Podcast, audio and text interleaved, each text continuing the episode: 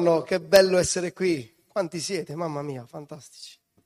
Che onore. Grazie Pastore Aldo per l'onore di poter condividere un messaggio dal cuore di Dio uh, a tutti quanti voi.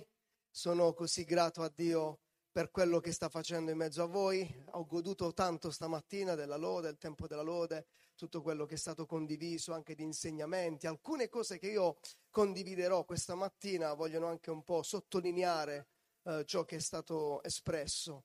Eh, vorrei un attimo però pregare perché so che è un onore poter predicare, ma è una grande responsabilità e quindi vorrei che le mie labbra eh, potessero essere eh, unte e ispirate dallo Spirito Santo. Quindi vorrei chiedere di stendere le vostre mani verso di me, così io le stendo verso di voi, io prego per le vostre orecchie, il vostro cuore e voi benedite la mia lingua e il mio cuore. Alleluia, Padre, grazie. Grazie perché possiamo ancora questa mattina cogliere le occasioni per poter imparare qualcosa stando alla tua presenza. Grazie perché tu conosci il potenziale che c'è dentro ciascuno di noi e lo vuoi fare uscire in maniera efficace. Grazie perché vivremo un tempo di trasformazione alla tua presenza, perché ogni volta che contempliamo, a volte ho scoperto la tua immagine, veniamo trasformati di gloria in gloria. E questo ci aspettiamo, uscire da questo luogo trasformati dalla tua presenza. Per questo prego per i cuori, per le orecchie che riceveranno, eh, prego anche per la mia lingua che possa dichiarare la tua verità con franchezza. Nel nome di Gesù, amen. Amen. Allora, io ho dato un titolo eh, al, mio, al, mio, messaggio, alla mia riflessione. Non so se a voi eh, piace eh, ricevere i titoli, a me mi aiutano però per dare una direzione chiara, per mantenere bene la linea. Il titolo che ho dato è questo, soprattutto per chi è della mia età eh, o oltre si ricorderà bene questo slogan. L'uomo del monte ha detto sì. Qualcuno se lo ricorda, agli anni 80-87 c'era questa pubblicità che facevano, l'uomo del monte ha detto sì e c'era un'esaltazione di questa affermazione. Cos'era questo uomo del monte? E perché poi vi spiegherò perché ho voluto dare questo titolo così eh, significativo. Um, l'uomo del monte era quell'esperto che arrivava nel, nella piantagione o di ananas o di pesche perché facevano prodotti eh, sciroppati nelle, nelle, scatolette e lui arrivava e doveva assaggiare, era l'esperto che doveva assaggiare, che aveva i, i sensi um, gustativi più sviluppati e lui quindi non solo si fermava a guardare il frutto ma lui doveva assaggiarlo e quindi mi ricordo che c'era questa scena che lui assaggiava e faceva così, diceva tutto ok, si può andare avanti. Allora l'uomo del monte ha detto sì. Quello che mi ha ispirato questo titolo, titolo sono state due cose. La prima cosa è l'uomo del monte. Molte, in molte occasioni vedremo, alcune ne citerò, nella parola di Dio si vedono uomini che devono salire il monte per arrivare a un livello di conoscenza di Dio ancora più profonda rispetto a quella che magari potevano avere, che poteva essere superficiale. E quindi mi, mi piaceva questa immagine dell'uomo del monte. Eh, Gesù è stato un uomo del monte, Abramo è stato un uomo del monte, Mosè è stato l'uomo del monte, Isaia è andato al monte, i discepoli hanno salito i monti.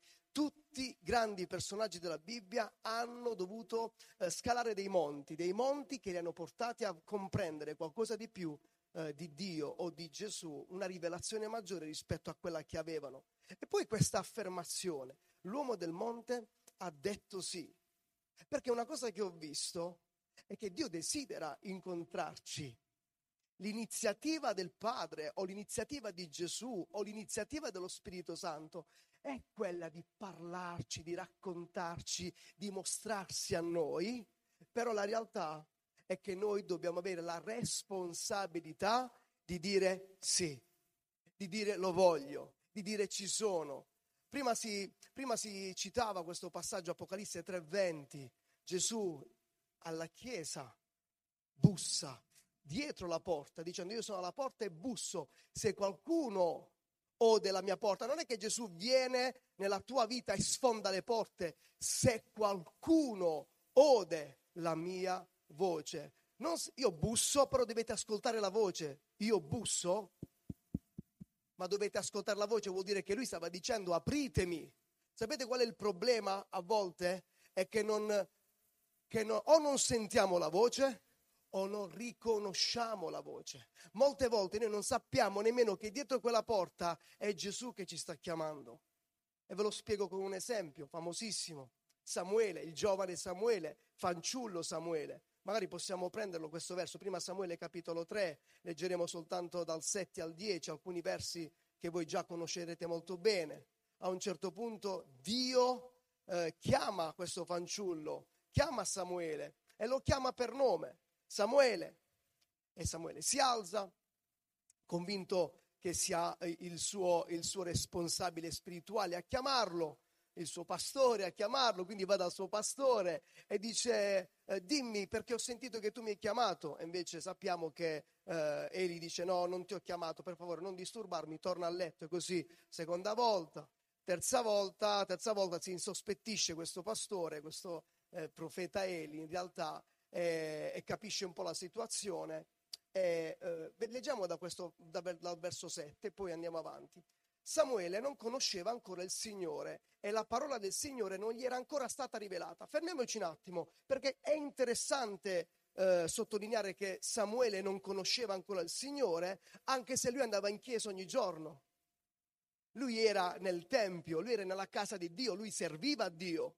Quindi lui vuol dire che aveva un rapporto con Dio, serviva a Dio, aveva una, una, una, una vicinanza di, a, con Dio, è solo che non lo conosceva intimamente. Quello che voglio dirvi questa mattina è che c'è la possibilità di andare a un livello superiore nell'intimità con Dio. E quindi andiamo avanti. Quindi la parola non gli è stata eh, rivelata e il Signore, ascoltate che dice, chiamò di nuovo Samuele per la terza volta. Egli si alzò andò da Eli e disse, eccomi perché tu mi hai chiamato. Allora Eli comprese che il Signore chiamava il bambino. Avanti. Ed Eli disse a Samuele, va a coricarti e se sarai chiamato ancora dirai, parla Signore, poiché il tuo servo ascolta. Samuele andò dunque a coricarsi al suo posto. Il Signore venne, si fermò accanto a lui e chiamò come le altre volte Samuele, Samuele. E Samuele rispose, parla perché il tuo servo ascolta. Passaggi famosissimi. La mia domanda è, perché Dio non ha detto a Samuele, Samuele, sono io il Signore? Perché Dio non si è presentato con la sua vera identità? Perché ha voluto far vivere a Samuele questo processo che ogni volta lui doveva andare da Eli? E perché la mia domanda è un'altra. Perché Dio lo ha chiamato per tre volte? Perché Dio non si è stancato dopo la prima volta? Perché Dio non gli ha detto sei proprio testardo, con te la chiudo qui. Invece Dio verso Samuele è andato ben quattro volte. Tre volte se n'è andato indietro e la quarta volta è scritto, mi piace l'espressione, il Signore venne, si fermò accanto a lui. Ascoltate qui il linguaggio intimo che Dio vuole instaurare con i suoi, con noi. Lui si ferma, anche se tu non l'hai ascoltato la prima volta, la seconda e la terza volta, ma lui torna perché lui è interessato alla tua vita, perché lui vuole che tu possa comprendere, perché Dio desidera parlare al tuo cuore. La nostra responsabilità è quella di dire eccomi, parlami pure perché desidero ascoltare le tue voci, la tua voce. E dice che chiamò come le altre volte. È una bella notizia per me e per te questa mattina. Dio continuerà a chiamarti. Anche se fino adesso tu dici, ma io non ho mai sentito la voce del Signore. No, forse non l'hai soltanto riconosciuta, forse hai pensato che era la tua coscienza, forse hai pensato che fosse la tua immaginazione, ma io ti dico che questa mattina Dio ti vuole solo ricordare che io chiamerò come ho fatto le altre volte, ti continuerò a chiamare perché ti voglio raccontare delle cose. E Samuele rispose, oh, sono disponibile, parlami perché il tuo servo ascolta. E qua prendiamo un'altra importantissima lezione, perché ciò che Dio dirà a Samuele dopo questi passaggi sono cose molto forti. Dio vola, dovrà, dovrà, rimuovere, dovrà rimuovere eh, tutto il, il processo sacerdotale che c'era stato prima di Samuele, tutto quel processo che permetteva all'uomo di avvicinarsi a Dio, Dio lo rimuoverà da quel momento in poi e stabilirà un nuovo tipo di modello sacerdotale. Però cosa voglio dirvi con questo? che Dio, prima di inviarti a dire qualcosa di importante, prima di mandarti in una missione, Dio, prima di farti fare qualcosa di glorioso, di importante, Dio prima, il suo interesse non è di avere una squadra che possa andare a fare quello che lui vuole. Dio non vuole, non vuole fare di te soltanto un servo efficiente. No, Dio vuole fare di te un figlio a cui lui possa rivelarsi. Per questo sempre, sempre, prima di mandarti, sempre Dio vorrà mostrarsi o vorrà rivelarsi o vorrà farsi conoscere. Posso avere un amen su questo se siete d'accordo, se sto dicendo cose che sono in linea con la verità? Quindi sempre Dio prima di mostrarsi, cioè prima di mandarti, si mostrerà. E lo ha fatto anche con Mosè. Vi ricordate? Possiamo leggere magari questi primi versi, Esodo 3. Or Mosè pascolava il gregge di Jetro, suo suocero, sacerdote di Madian. Egli portò il gregge oltre il deserto e giunse alla montagna di Dio all'Oreb. E l'angelo dell'Eterno gli apparve in una fiamma di fuoco di mezzo a un roveto. Mosè guardò ed ecco il roveto bruciava col fuoco, ma il rovete non si consumava. Allora Mosè disse, ora mi sposterò per vedere questo grandioso spettacolo, perché mai il roveto non si consuma? Or l'Eterno vide che egli si era spostato per vedere e Dio lo chiamò di mezzo al roveto e disse, Mosè, Mosè, ed egli rispose, qual era il desiderio di Dio? Parlare a Mosè. Qual era il desiderio di Dio? Mostrarsi a Mosè. La responsabilità di Mosè qual era? Dire, eccomi.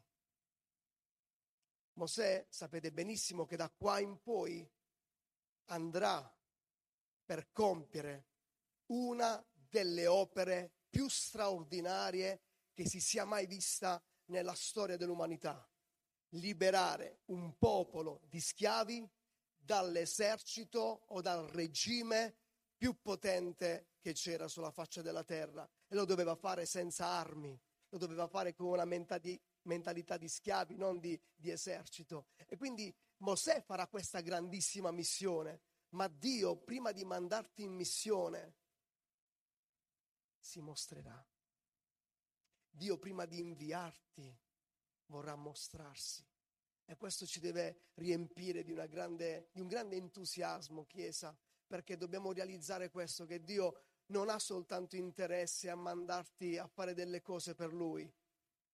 Lui vuole stabilire una profonda relazione con te e quella relazione metterà le basi per poter affrontare qualsiasi tipo di missione. Per quello Gesù in Matteo 28 potrà dire ai suoi discepoli, dopo che aveva speso tre anni della sua vita con loro, potrà dire io vi mando a fare qualcosa che umanamente, possi- umanamente non è possibile, però voi farete discepoli di tutti i popoli.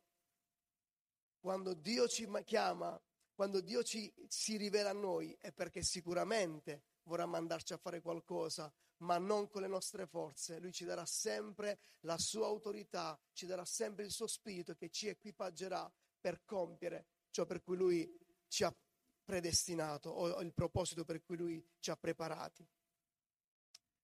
Vediamo un altro passaggio dove c'è un monte e dove c'è una relazione che Dio vuole stabilire prima di inviarci.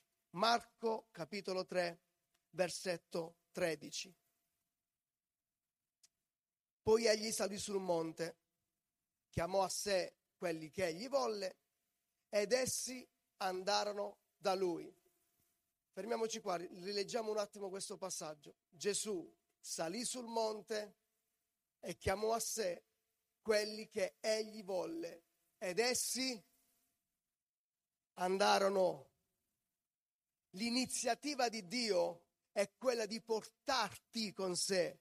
L'iniziativa di Dio o di Gesù in questo caso è quello di potersi appartare con te per avere un tempo di intimità con te, ma Gesù mai obbliga a farti vivere questo. Gesù mai ti sveglierà di notte, ti sbatterà nel letto, ti butterà sulla parete e dirà io voglio avere intimità con te, io voglio parlare con te, voglio raccontarti le cose belle che ho preparato per te, voglio fare uscire il potenziale dalla tua vita. Mai lo farà perché lo Spirito Santo è un gentiluomo. E Gesù mai obbligherà, ma ti lascerà sempre l'opportunità di scegliere E la cosa che mi piace quindi sottolineare in tutti questi passaggi che stiamo leggendo è ed essi andarono da lui. Loro vollero spendere del tempo con Gesù. Andiamo avanti. Ne costituì dodici ai quali diede anche il nome di apostoli perché stessero con lui. Ah, che bella questa affermazione. Perché? Perché li, ne costituì dodici? Perché se li portò sul monte? Perché stessero con lui, perché spendessero tempo con lui, perché avessero intimità con lui. Io non lo so voi, ma io ho un po' di difficoltà nell'intimità.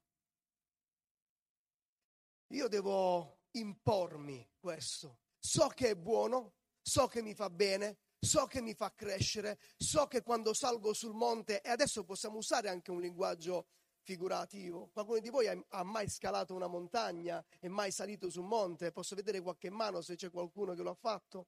Ok, è faticoso?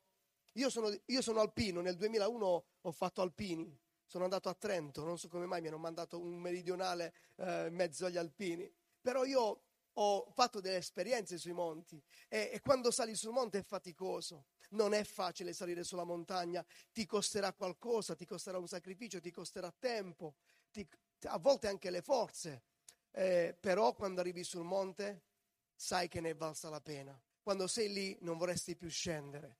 Quindi avere intimità con Dio ha un costo, avere intimità con lo Spirito Santo costa qualcosa, a volte dovremmo svegliarci prima di andare a lavorare svegliarsi magari alle 4, svegliarci alle 5, spendere del tempo con lui. Forse all'inizio non sarà facile, non è che ti sveglierai con questo wow, che bello, sono sveglio. No, dovrai darti degli schiaffi, dovrai andarti a sciacquare la faccia, dovrai riprenderti un attimo, però quando sei lì da solo alle 4.05 che hai messo magari 5 minuti per riprenderti e inizi a leggere e dici Signore sono qui tutto per te, non ti voglio chiedere nulla, non ho richieste, non mi sto svegliando alle 4 per farti richieste, voglio soltanto stare un po' di tempo da solo con te.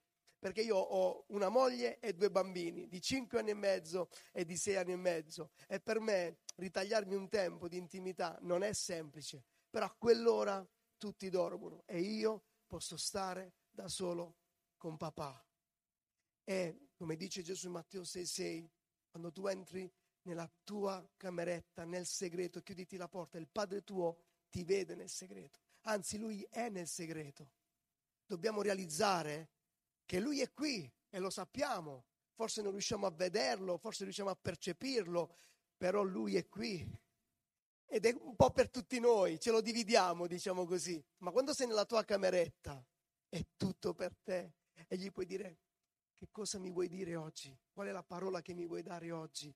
Il desiderio di Dio è stare con te. Quello, il motivo per cui Lui ti ha salvato e ci ha salvato e ha preso l'iniziativa di farlo perché nessuno di noi ha chiesto a Gesù un giorno sarebbe buono se tu andassi sulla croce per darmi vita eterna o per darmi la possibilità di vivere la salvezza da ora. Nessuno gliel'ha chiesto, lui ha preso l'iniziativa perché lui desidera tutto questo.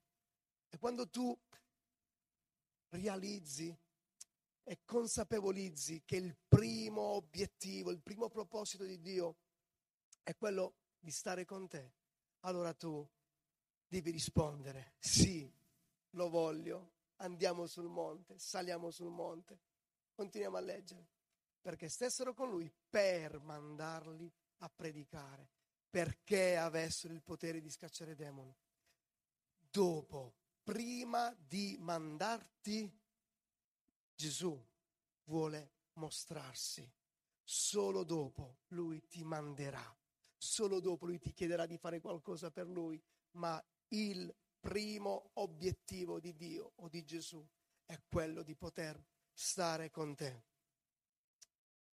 Marco capitolo 9, un altro monte da scalare. Questo è quello forse più famoso eh, degli ultimi che abbiamo che troviamo nella Bibbia.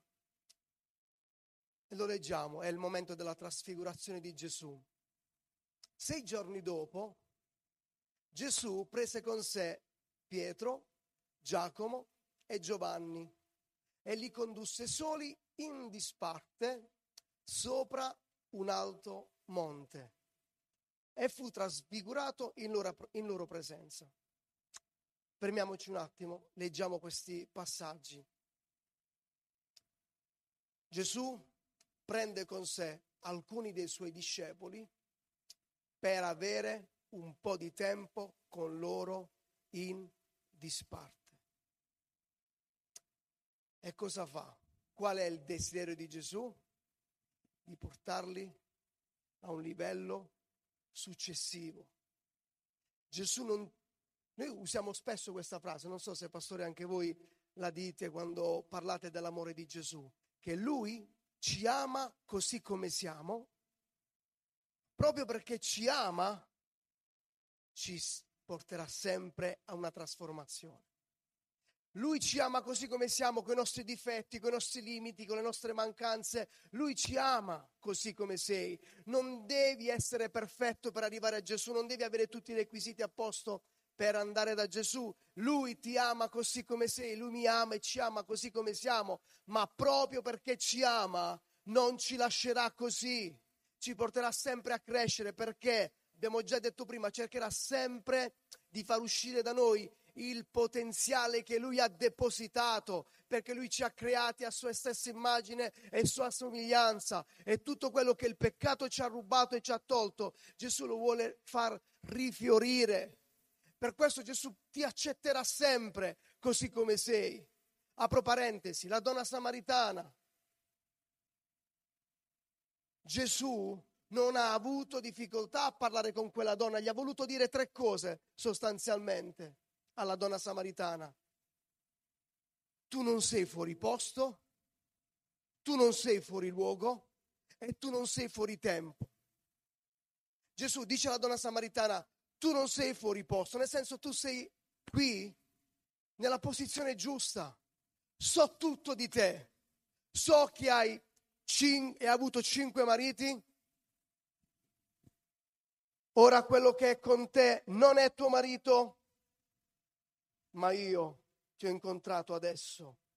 Hai avuto cinque mariti, quello che è con te non è tuo marito, ma io sono il settimo uomo che tu incontri che vuole farti entrare.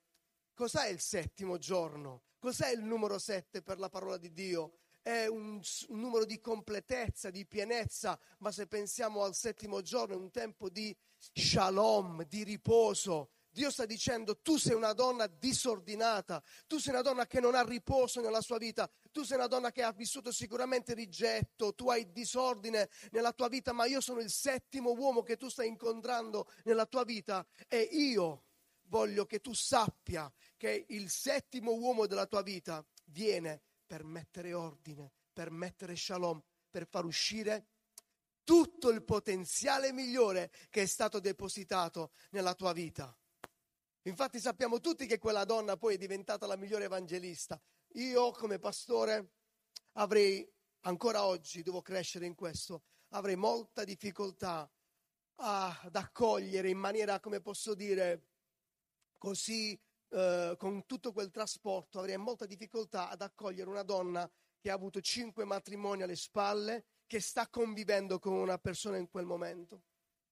Io devo crescere ancora in questo perché qualche pregiudizio ancora devo farlo rimuovere da Dio nella mia vita. Perché noi già quando incontriamo una persona che già è sposata due volte e sta convivendo, eh, beh, non l'accogliamo proprio con quel grande entusiasmo nella Chiesa. Però Gesù sta dicendo a quella donna, tu sei nel posto giusto, tu sei nella posizione giusta, io ti amo per quella che sei, ti accolgo per quella che sei. Sappiamo tutti che i discepoli quando arriveranno si chiedevano ma come mai il nostro maestro sta parlando con una donna samaritana, tra l'altro.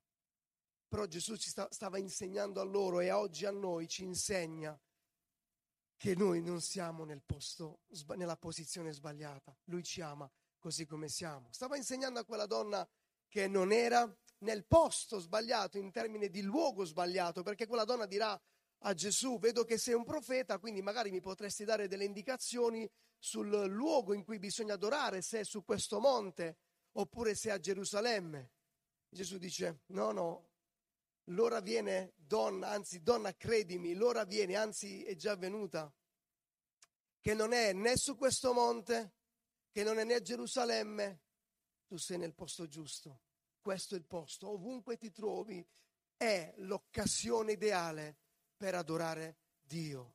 Sei in chiesa, sei nel posto giusto. Sei a casa, sei nel posto giusto. Sei in macchina, sei nel posto giusto. Sei a lavoro, sei nel posto giusto. Hai un bisogno, hai un bisogno. Ovunque ti trovi, puoi in quel momento fermarti e incontrare Dio. Donna, credimi, sei nel posto giusto.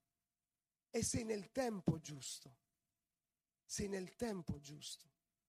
Quante volte noi, dopo che abbiamo fatto un piccolo errore, ci sentiamo in colpa nei confronti di Dio e non ci sentiamo degni di andare alla sua presenza, magari aspettiamo che questo senso di colpa passi o aspettiamo che magari è giusto che prima mettiamo in ordine. No, Gesù stava dicendo a quella donna, questo è il momento giusto. Tu puoi adorarmi in spirito e verità.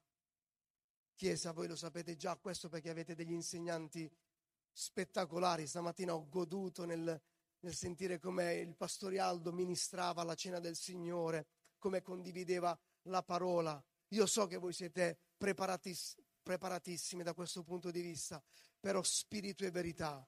Noi dobbiamo adorare in spirito e verità, non trasportati dai nostri sentimenti, non trasportati dall'anima. L'anima a volte ci dice non è il momento, non mi sento pronto, non, non voglio farlo. Noi dobbiamo adorare in spirito, non in anima.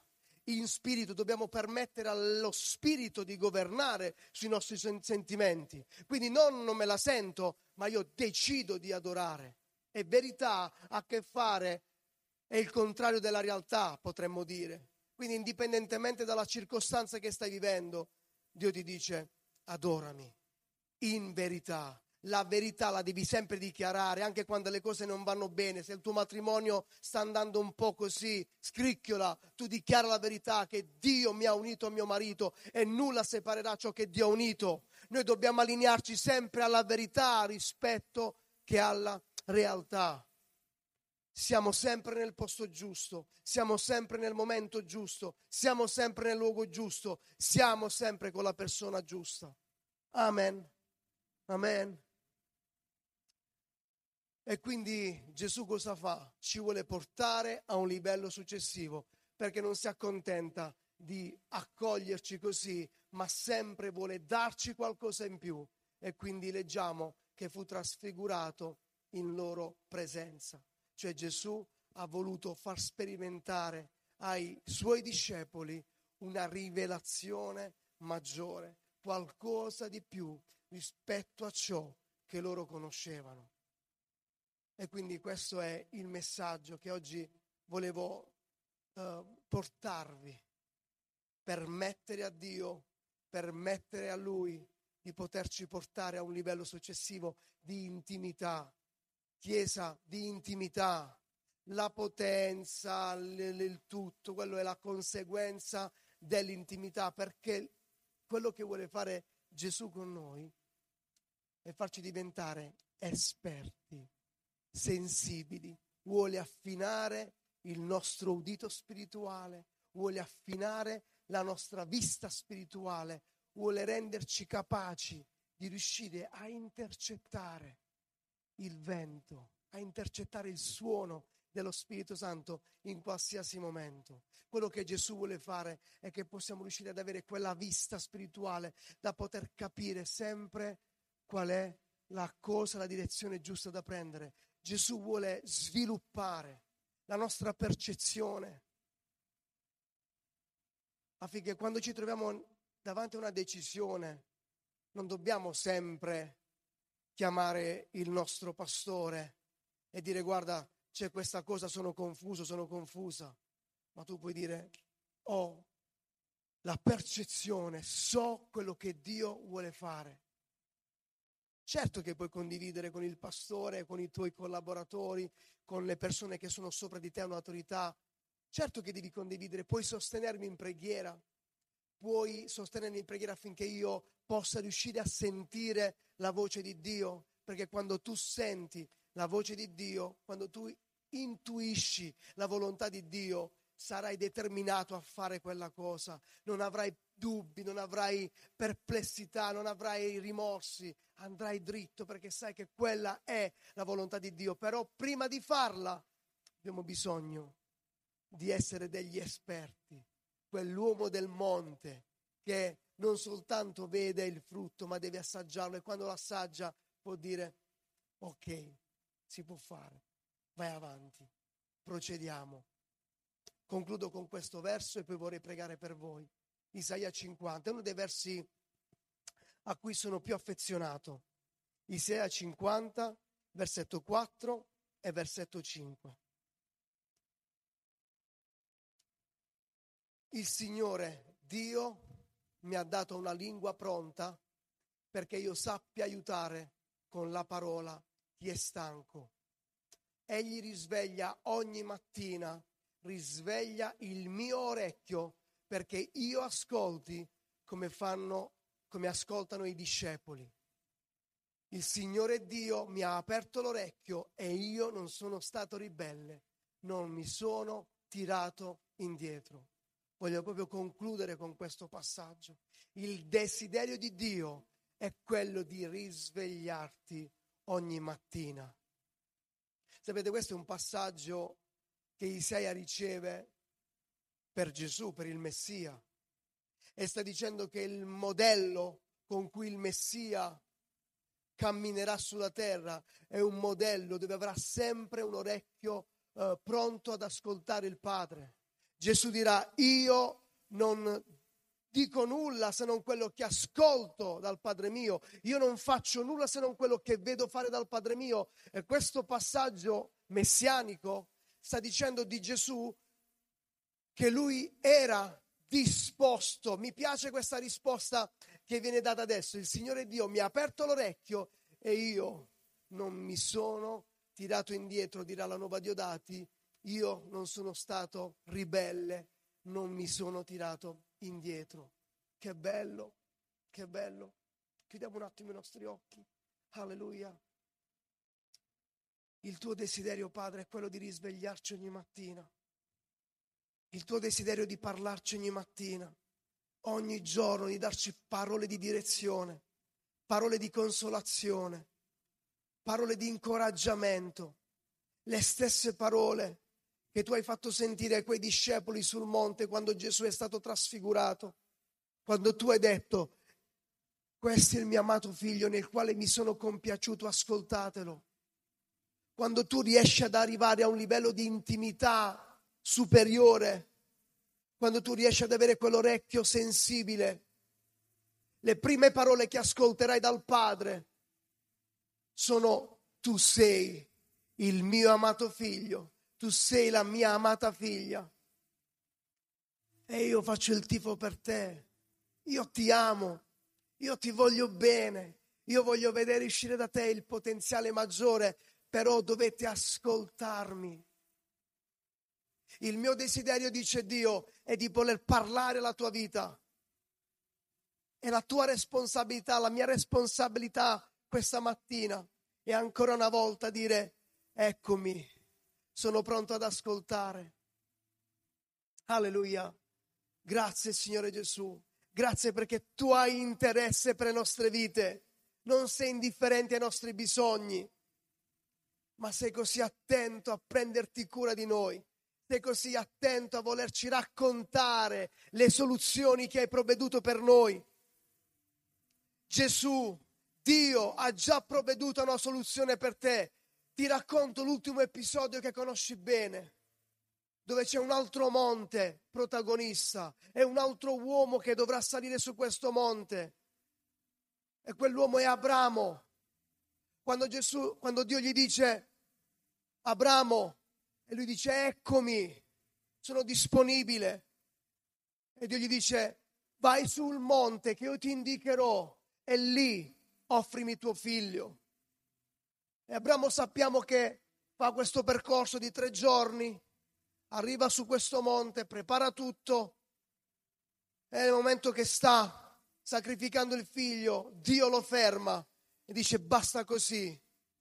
E sappiamo tutti che là ci sarà detto dopo, Geova Jaira, Yahweh Ire in ebraico, al monte dell'Eterno è già provveduto. Dio vede il tuo bisogno, Dio conosce il tuo bisogno e quando tu sei sul monte a un livello di intimità maggiore, quel monte ti servirà solo per comprendere una cosa. Io ho già provveduto. Al monte dell'Eterno non vai per fare richieste, al monte dell'Eterno vai soltanto per ascoltare una voce da parte di Dio, vai solo per vedere la provvigione che Lui ha già messo da parte per te. Perché è scritto che Abramo alzò gli occhi e dietro di sé vide un montone impigliato nel cespuglio. Chiesa, voglio che possiate guardarmi. Abramo alzò gli occhi, è scritto in Genesi 22, e dietro di sé vide un montone impigliato. Quando tu sei alla presenza di Dio, devi soltanto sapere che Lui ha già provveduto dietro di te, è già preparata la soluzione. Non la deve preparare, non deve trovare un modo per fare qualcosa. Alza gli occhi e dietro di te è già provveduto. Padre, per me, per me, io oggi voglio ancora consacrare la mia vita a te, comprendendo che voglio andare a un livello di intimità maggiore, al punto tale da affinare il mio orecchio spirituale, da affinare il mio udito spirituale, da affinare la mia vista spirituale, che la mia lingua sappia parlare per sostenere chi è stanco, perché tu so che ci vuoi mandare per far uscire il potenziale che ci sono nelle persone attorno a noi, ma non lo possiamo fare con le nostre capacità, non lo possiamo fare con la nostra esperienza, lo possiamo fare soltanto andando a un livello di intimità maggiore, dove possiamo sapere che sei tu che parli. Per questo io prego questo per tutta la Chiesa questa mattina, per ciascuno di noi ti diciamo eccoci, ci rendiamo disponibili a tutto ciò che tu vorrai ancora raccontarci per il nostro bene. A te sia la gloria, a te sia l'onore. Grazie Gesù, grazie Spirito Santo, ti amiamo e ti ringraziamo nel nome di Gesù. Amen.